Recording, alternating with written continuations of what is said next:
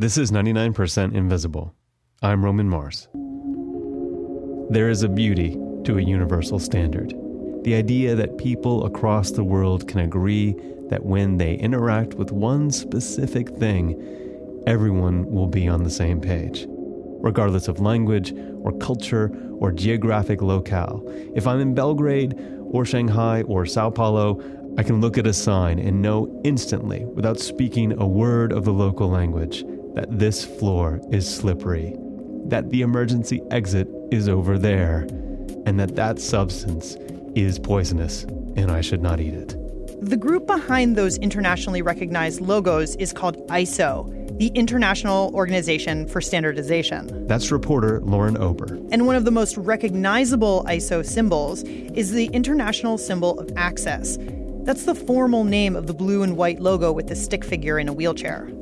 Around the world, you see the international symbol of access everywhere parking spaces, on buttons that operate automatic doors, in bathrooms, and on seats on the bus or at movie theaters. Anywhere where there's an indication of special accommodations made for people with disabilities. Prior to the late 1960s, there was no universally agreed upon accessibility icon. Everyone used a different symbol if they bothered to use one at all. But in the 1960s, the disability rights movement started picking up steam. In 1968, a group now called Rehabilitation International announced a design contest to create an international symbol of access. The logo would have to be readily identifiable from a reasonable distance, self descriptive, simple, unambiguous, and practical. The winner was a Danish designer named Susanna Koeful. The modern stick figure in wheelchair logo that we know today is actually a slightly modified version from the original. That one didn't have a head. Within a decade, the logo, the one with a head, was endorsed by both the United Nations and ISO. Remember, this is the group that sets iconographic standards across countries. And so over time, this logo, the international symbol of access, began to get embedded in the urban fabric of cities and towns across the world people began to pay attention to the kinds of special building accommodations that spaces need to be inviting for people with varying degrees of ability. And then in 1990, Congress passed the landmark Americans with Disabilities Act, which President George H.W. Bush signed into law. The ADA was modeled on the Civil Rights Act of 1964. The law, and I'm reading this from the ADA website here, quote, prohibits discrimination and guarantees that people with disabilities have the same opportunities as everyone else to participate in the mainstream of American life, to enjoy employment opportunities, to purchase goods and services, and to participate in state and local government programs and services, end quote. And I think it's fair to say that having a single attractive logo to signify a universal right for access helped create an atmosphere in which the built world could begin to adapt to new building parameters and regulations as specified per the ADA. In many ways, the adoption of the international accessibility icon is a success story in a simple design, changing the world for the better. I think the current image always has to be lauded for its historic importance. It's a form of wayfinding, it's a form of easy navigation in the environment. And, you know, it's historically profound. I mean, it's politically so important that now you know you're guaranteed when you go out, you're going to find one of these spaces that's reserved. You're able to count on accommodation. But this isn't the end of the story. Because as the logo got absorbed into the built environment, people with disabilities and their allies started finding it kind of lacking. The shapes of the body and the body parts on that icon are squared off and geometric. And even though it does have a head, the head dangles from the neck, and the neck is in this kind of uh, unnaturally erect posture. There's not a sense of organic shapes of the body in space. That's Sarah Hendren, by the way. My name is Sarah Hendren. I'm an artist and design researcher in Cambridge, Massachusetts, and I think a lot about prosthetics, adaptive technologies, and disability studies and disability politics. Sarah Hendren is also a lecturer at RISD, the Rhode Island School of Design. And most importantly for our purposes, Sarah is the co founder of the Accessible Icon Project. This movement, because that's what I think it has become a movement, is made up of designers, activists, artists, academics, and disability advocates all trying to change the conversation about disability in their communities And so, for starters, the Accessible Icon Project has taken aim at the standard blue and white wheelchair icon. They've created a new icon that they hope will ultimately replace the ISO standard. It's still a white figure in a wheelchair positioned in a blue field, but the head and body are tilted forward. The arm is angled back, as if it's propelling the user, and the wheel looks like it's in motion. The visible leg is also moved forward and re angled so it looks more active and doesn't just disappear into the wheel. It looks modern, almost sleek. You'll do a pretty good job picturing it if you imagine the new logo as the old logo, but italicized. Changing an ISO standard isn't easy. A proposal has to be submitted and reviewed by ISO's Technical Committee on Graphical Symbols. Then it has to be considered by symbols experts from around the world and then finally approved by ISO's member countries. I talked with Barry Gray, the chairman of the Technical Committee on Graphical Symbols. Oh my God, I want Barry Gray's job. He says he's seen the new logo and applauds the designers for the icon's dynamism. But he told me a lot of factors would have to be taken into account before the current symbol could be replaced. Like whether this new icon might be confused with symbols used for wheelchair racing. So, as much good as the current logo has done, Sarah Hendren, among others, takes issue with how the logo portrays people with disabilities. It has this immobile look to it. The figure in the image looks like it's waiting to be pushed around. It's not that there's anything wrong with anyone who experiences mobility in that way. It's just that for Hendren, the implicit message the icon sends is that people with disabilities are helpless. And this new logo grants a sense of autonomy to the figure in the wheelchair. And there's a clearer delineation between where the person starts and the chair begins. I think what the former icon lacked was there just wasn't any definition of moving forward. You know, it was just kind of um, stoic. Whereas this symbol shows that the Malden community is moving full steam ahead. We are all moving full steam ahead. Gary Christenson is the mayor of Malden, Massachusetts, a town of about 60,000. 60,000 diverse residents. Mayor Christenson worked with a disability advocacy organization called Triangle to replace the old symbol all over Malden. And he is really enthusiastic about it.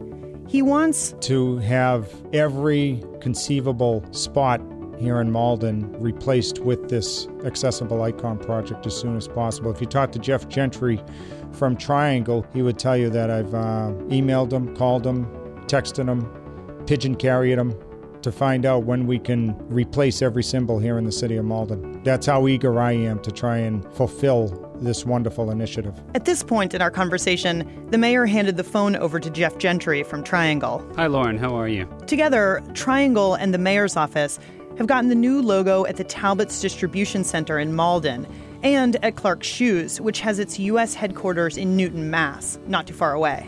People with disabilities are no longer accepting separate but equal work, school, and life opportunities. They're moving forward towards a, a richer future. And hopefully, the icon creates dialogue around that. And I believe that the accessible icon is creating a more inclusive world like we're building here in Malden. When I asked pro new signage advocates about how they're expanding its use, they would point to local success stories elsewhere. Both Jeff Gentry and Sarah Hendren from the Accessible Icon Project referred me to a guy named My name is Brendan Hildreth. Brendan Hildreth, a disability rights activist in North Carolina. Hello, my name is Brendan. I am not a machine or robot. Brendan has cerebral palsy and hearing loss and speaks through an augmentative communication device or a talking machine. We reproduced it here using an interview transcript. This project is way more than just a picture and a symbol to me. The project to me shows that people with disabilities can be active and participate. It makes people understand about the disabilities rights movement. Brendan has been working to bring the accessibility sign to his town, New Bern. I did a lot speaking with television and radio stations locally about the new icon. I have a letter from the state to allow me to use the icon here. I have painted the new icon in several businesses in New Bern, and still have many more to do. People at the North Carolina state level like the new icon. They thanked me for bringing the icon here. Jeff, Brian, and Sarah. As in Jeff Gentry of Triangle and Brian Glenney and Sarah Hendren from the Accessible Icon Project. Realized how many businesses I am getting to use the new icon. Then they made me regional director of North Carolina for the Icon project because I am kicking their butts in getting the icon out in the world. Sarah Hendren says she's not interested in what she calls sign washing or getting the logo changed just to be politically correct. She says this project is a process of consciousness raising, quote unquote, so that each time the sign is officially changed, there's intention around it and dialogue about disability. But a symbol meant to start dialogue and spread through grassroots action is very different than one created to be a universal and internationally recognized symbol. There's a lack of clarity as to whether this new sign meets the standards put into effect by the Americans with Disabilities Act. Even though the law states that reasonable changes can be made to this symbol as long as it clearly displays the wheelchair and indicates accessibility, there are still questions about what constitutes a functional equivalent. New York City had planned to adopt the new logo in all five boroughs, but this legal ambiguity caused them to hold off implementing it, at least for now. I think a lot of people end up buying that old original image because they're nervous about complying with ADA code. And I think what we're trying to do is say, look, functional equivalence you know has a kind of legal set of definitions and contours those are the things that are going to probably need to be worked out at the state level. But it's not as though functional equivalence means willy-nilly personal interpretation. It means as long as it's perfectly clear that you're indicating access for wheelchair users you can do a different kind of version of the icon. So it all comes back to the question of what we are trying to accomplish through our symbols Having one unified icon can tell one clear story all over the world, but sometimes stories change. We said earlier that the group behind the original call for an international symbol of access is called Rehabilitation International. Well, in the 1940s, it was known by another name the International Society for the Welfare of Cripples. The meanings and associations that words have shift over time, and sometimes the symbols need to as well. But you know, universality, it does have an upside, especially if you're in Belgrade and you're about to accidentally eat poison.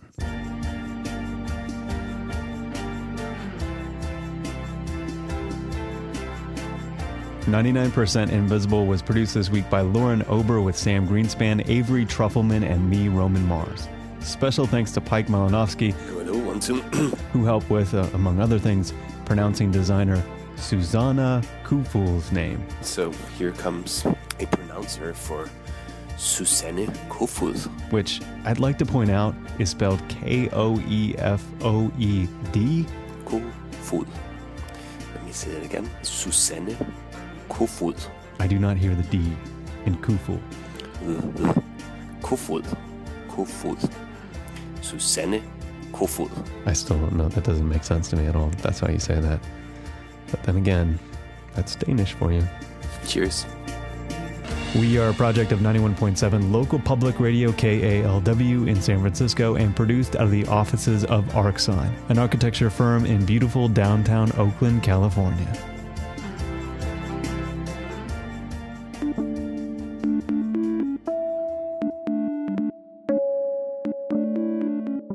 Support for 99% Invisible comes from our kind and stylish listeners and Squarespace, the all in one platform that makes it easy to create your own website or portfolio. I asked you to send me your Squarespace created sites, and this week I want to direct your attention to Audio Dregs, a really great, fantastic record label and music collective based in Portland, Oregon. They just ditched their website on some other platform for a shiny new Squarespace site at audiodregs.com. And if you like, quote, experimental music made by people equally in love with melody and invention. Basically, the type of music I like to talk over on this show. You're going to love Audio Dregs. I'm a huge fan. And if I've done my job, you're going to buy a bunch of records, play them out loud, and walk around telling intricate backstories of everyday items around your house. If you want to make your own Squarespace site dedicated to actual or metaphorical melodic experimentation, sign up for a free trial now at squarespace.com. And if you decide to purchase, use the offer code INVISIBLE and save 10%. That's squarespace.com and use the offer code INVISIBLE. Squarespace, everything you need to create an exceptional website. Life changing support is also provided by Tiny Letter, email for people with something to say. My boy Carver always has something to say, and this week it's been mainly comprised of three words repeated over and over again. Everything is awesome. Dream. Everything is cool when you're part of a team. That was from the Lego movie. I hope you like it. tinyletter.com. It's free, easy, minimal, and powerful. The simplest way to send an email newsletter from the great people behind MailChimp. We are a founding member of Radiotopia from PRX, a collective of the most interesting, cutting edge, audio rich radio programs in the world. They're basically a group of my much more talented friends. Make friends with them yourself at radiotopia.fm. Radiotopia from PRX is made possible with support from the Knight Foundation and our launch sponsor, MailChimp, who celebrate creativity, chaos, and teamwork. If you're interested in supporting this and other podcasts like it, email sponsor at prx.org. You can find the show and like the show on Facebook. I tweet at Roman Mars. Sam tweets at Sam Listens. Avery tweets at Trufelman. Oh, Avery also runs our Tumblr, which is at 99percentinvisible.tumblr.com, which you really, you'll really like. You should check it out. But if you want to do us a real solid this week, go to 99pi.org, search for your favorite episode of 99% Invisible, and then tweet and Facebook that sucker. Sharing is caring at 99pi.org.